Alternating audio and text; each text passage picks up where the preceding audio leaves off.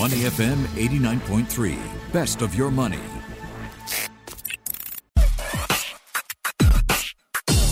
Money and Me on Your Money, only on Money FM 89.3. This is Money and Me. I'm Michelle Martin. Welcome. Today we talk about raising the rate of the appreciation for the Sing dollar. What does it mean for you? If you're shopping overseas, uh, is your shopping going to be more expensive if you choose to pay in Sing dollar versus any other currency? And then we'll take a look at interest rate hikes. Uh, last week was the first time when I spoke with the Dean of INSEAD, who is also the Rausing Chair, um, Professorship Chair for Business Transformation over at INSEAD. It was the first time that I'd heard anybody say they were expecting more than three rate hikes.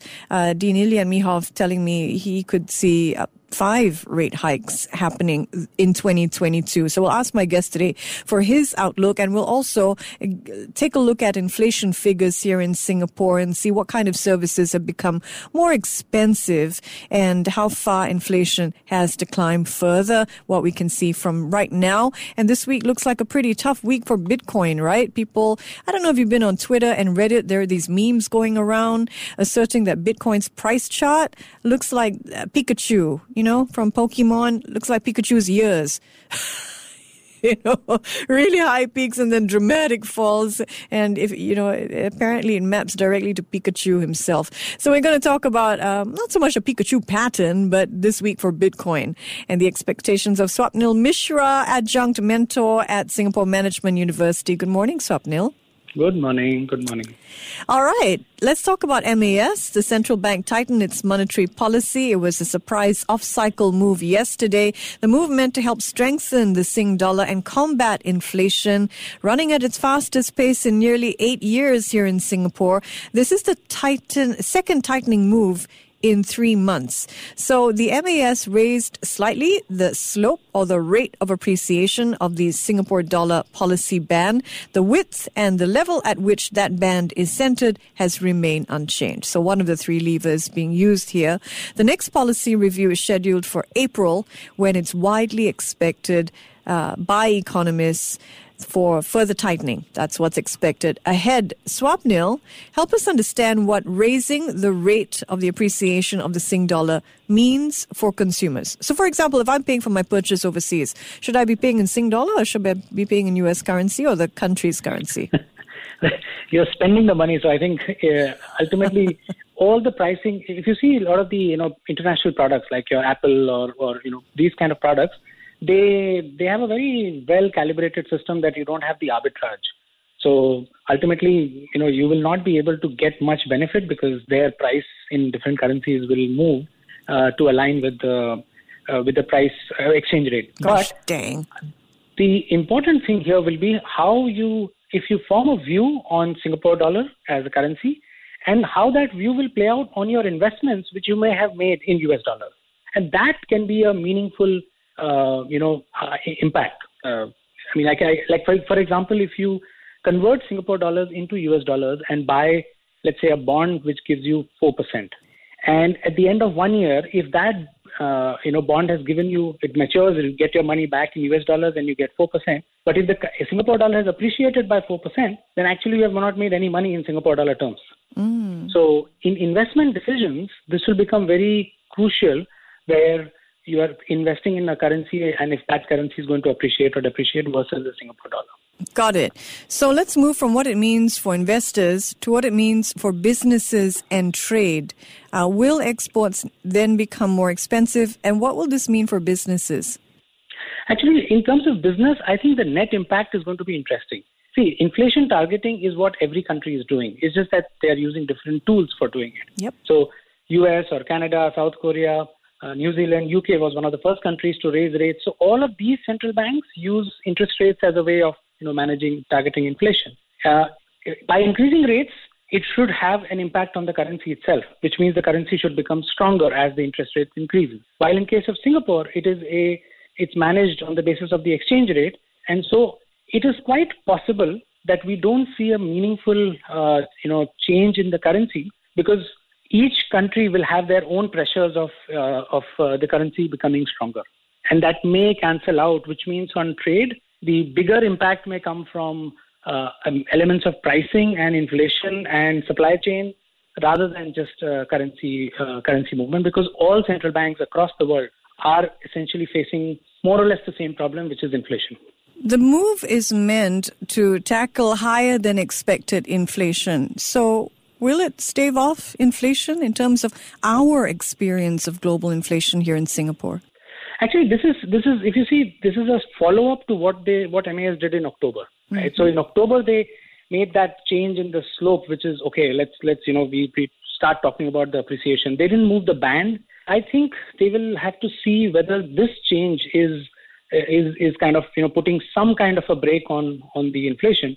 If it does, then maybe you know they don't need to do anything. But if it does not, then a more drastic step, which will be shifting the band or uh, shifting the absolute level itself, uh, may come across. And and I mean they have done it in the past. I think 2015 is when they did it. So uh, they they may they may do it if the data doesn't uh, show the slowing of the inflation. All right. So if you look through today's commentaries, uh, a lot of people wondering whether or not the tightening of monetary policy might lead to a delay in the planned goods and services hike, the GST hike from 7 to 9%, and whether this in fact does pave the way for the raise to control inflationary pressures. So, you know, if they both happened, right, um, tightening monetary policy, the Fed raises rates several times this year and we see a GST hike. What does that mean for the consumer? Does this mean that I'm going to experience even higher prices? So the consumer end of the day, this, so this is not good news for the consumer. Uh, I think that that is absolutely clear. It is not good. The uh, and, and in a way, this is the passing down of the costs. Right. So there are multiple costs that have been incurred in the last few years. Businesses have suffered. There has been delays. For example, construction delays are happening, and each delay, each such challenge is a cost. Ultimately, that cost has to be borne in some way. Even the government has been spending, so there is a cost which is attached. And what the regulator would want, what the central bank would want, is to pass on this cost in a slow and gentle enough manner that it doesn't disrupt the consumption completely and yet allows it to be absorbed uh, in the economy. And the only saving, uh, I mean, one possible good thing that may come out for the consumers, especially places like Singapore, would be if Singapore dollar appreciates and the currencies in the region, then the cost of goods in terms of imported costs is going to go down, and that may act as a counterbalance. So I would say, as a view, I would be happier if Singapore dollar appreciated and uh, reduced the import imported price uh, and allowed adding this cost of uh, GST and, and uh, inflation control pressures into the economy. Let's move to interest rate hikes. Last week was the first time that I heard anybody on my show as a commentator say that he was expecting some five hikes. And that was from Ilian Mihov, Dean of INSEAD. Um, it started with three. Then we heard market watchers say four. And then we've heard five on this very show. So investors are expecting the Fed to signal tonight that it plans to raise rates in March. We spoke to Federated Hermes yesterday, and they say that they're expecting the first move to come in March, not so much after today's meeting, uh, tightening monetary policy for the first time since borrowing costs were slashed to near zero soon after the pandemic set in about two years ago. What is your outlook in terms of number of hikes and rate of increase? My feeling is that, in a, in a way, uh, it's the way Fed negotiates. In, in fact, the the way it operates is very similar to the way a parent would do it with a child. Like I do it when you say, you know, you, you do one hour of math and you get 30 minutes of technology time. The problem is, if there is a tantrum and the person walks away or makes a noise and starts crying, then you tend to give in. And I would say, based on uh, the Fed's, at least in this case, Powell's, uh, you know, behavior in the past, uh, you know, three four years, when there has been a tantrum, and tantrum over here means the market correction. So mm-hmm. if there is a strong market correction, it is seen as causing panic enough to say, you know what, we won't do uh, so many rate hikes. Okay, fine, we'll we'll do a little bit less. And so we talk more, but we do less. So I'm in the camp which is that we won't have the luxury of being able to do five hikes because there are too many uncertainties which we'll be nervous about. And added to that would be the entire earnings also. So company earnings are being announced, and some are good and some are not so good, which adds further pressure to the entire economy. So I you're not in the five camp. You're in the three to four camp. Uh, destabilizing is a big risk. They don't want a complete collapse. uh, because that can become a much much serious problem mm-hmm. if everyone starts deleveraging and mm-hmm. asset prices start going down, and that's I, I don't think they will try their luck with that outcome. All right. So some say the market has already priced in rate hikes. Um, yes. Besides this, what are some of the other matters that the Fed might be considering at the meeting tonight? Uh, I mean, I would say inflation data, of course, is something that they would track. Um, linked to that is the entire uh, confusion around the labor uh, related data, which is also not giving a very clear uh, signal and in a way forcing you know policymakers to deal in, in, in completely uncharted territory where there is inconsistency you know wages are rising but not enough. There's this whole great resignation. People don't want to participate. So how do you factor in this you know unemployment and inflation correlation with data which is all over the place i think those are factors that they would want to watch uh, as as economists uh, what they would be uh, nervous about would be the reaction in the equity market uh, the way we have seen in you know in the first few weeks. Mm-hmm. it felt like the first 20 seconds in the you know Battlestar Galactica roller coaster. oh my gosh, my favorite 20 seconds, by the way. Um, so let's talk a little bit about labor market data. Some say the pandemic is really um, interfering with the way that, that data is collected and interpreted, and that perhaps is why uh, U.S. labor market seems stronger than is stronger than it seems, is what some commentators say. Um, what are, what are your views on the labor market and U.S. markets in general as we move towards a pandemic normal? I think the framework itself uh, will have to be revised because the new normal, or rather the normalizing in terms of the traditional ways, may not happen. Mm. Because some of the disruption may be much more permanent and long term in nature, like the participation of the workforce, or even you know the the number of workforce which has retired, and the new workforce is behaving in a completely different way. Right? Mm. So if hmm. twenty percent retire and the new 20% is, is a completely different generation, then they don't fit into that framework which is currently there. So I feel normalizing will not happen this year. Uh, and what will end up happening is a new kind of framework will evolve where they account for some of these things like even labor participation and motivation to uh, and willingness to work. Those things will have to be measured differently.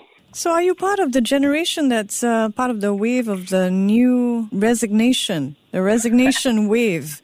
What are you doing now, Swapnil? yes, in, in, a way you can say that I'm part of that wave. You I didn't make that connection, but yes, I did. Uh, uh, but I'm I'm on a mission, and uh, I'm working on a book on financial literacy, and I'm building a, a wealth tech platform. Uh, you know, helping investors find the Zen in investing. So that's Zen. You're going to get us uh, to investing Zen. That's wonderful. Yeah. this wealth tech model and platform that has not come to be yet, but you are working on. Correct. Okay, give us some exclusive heads up on. Is this going to be available to men on the street, people like me? Yes, it is designed to bring, you know, what what what a private banker would do, like what I used to do in, in the private banking days. For 30 clients, I'm sitting inside SUT and working with some really smart people to figure out how to bring this out and do it, you know, offer it to uh, everyone. All right, we look forward to hearing more about Wealth Zen our new Zen master, Swapnil Mishra. All right, let's go back to interest rates and, and the, you know, three or four, since you're in that camp, three or four rate hikes this year, 2022. What would that mean for consumers here in Singapore, Swapnil? I think one would be the connect, impact uh, through the interest rate because uh, higher in, uh, rate hikes would have an impact on US dollar exchange rate. And so US dollar Sing FX or exchange rate will get affected. If a US dollar appreciates a lot, then it will continue to put pressure on you know the import prices and inflation in Singapore. So that's I would say that is one link.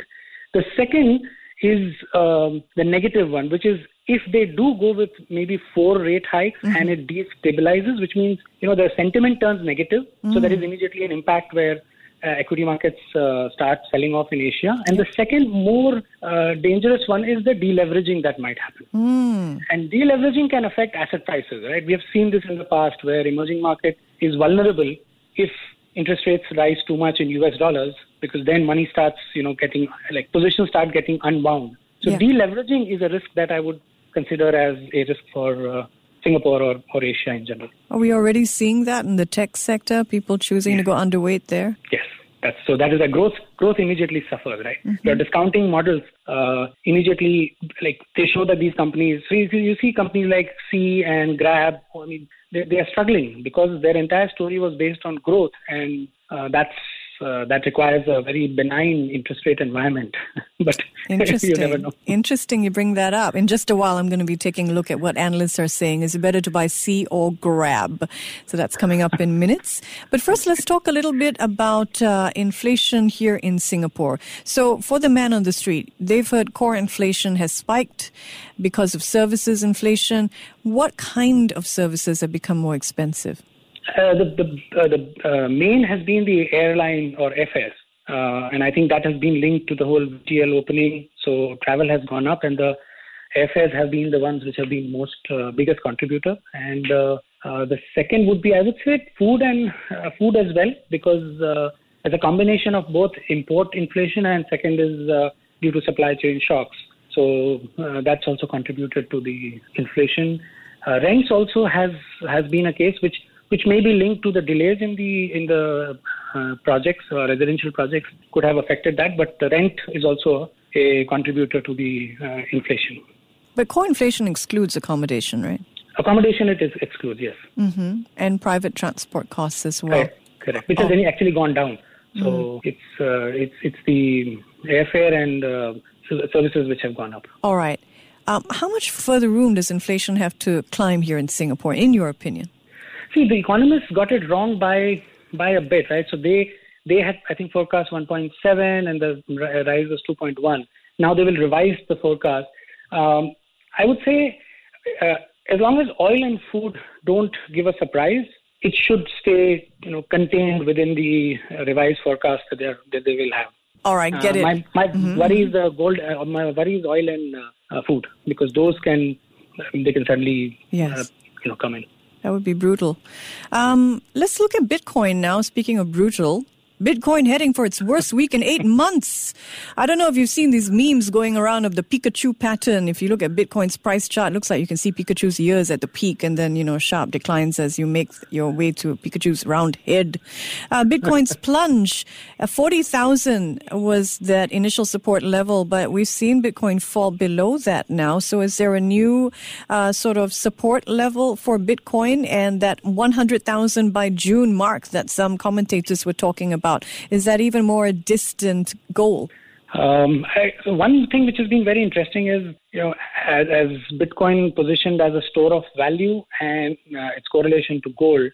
So gold we have seen go up and Bitcoin has gone down. So clearly the inflation hedge uh, hypothesis has been uh, rejected. Demolished, yeah. Demolished. okay, that's a better word actually. Yeah. um, and at the same time, uh, the speculation, you know, this uh, speculative money in Bitcoin has increased, and that could also be because there is regulatory caution which has increased. So. In a way, you know, they've they've prevented the real economy money to go into Bitcoin, and it's only the speculative money which is going. So it's not really investments, but rather for from a, almost like a gambling point of view, you are investing and that will only contribute to more volatility. And you know, and you combine it with the fact that Bitcoin intrinsic value is very difficult uh, because there is no intrinsic value. It's not like a company or corporation. So speculation will continue. These kind of volatility will continue. I, I would say the only only good thing that will happen out of this, and which is what I would want that you know investors are able to get access to them is you know basically the blockchain technology. Mm-hmm. Because that is the real value that is emerging from this and that technology has applications in many places. And those applications are still being you know built developed tested. So we may have a situation which is like you know dot com bubble where the dot com you know crash while it hurt it did give us the internet right? So that's like so That's a great, great point. Great, great point. Don't throw the baby out with the bathwater.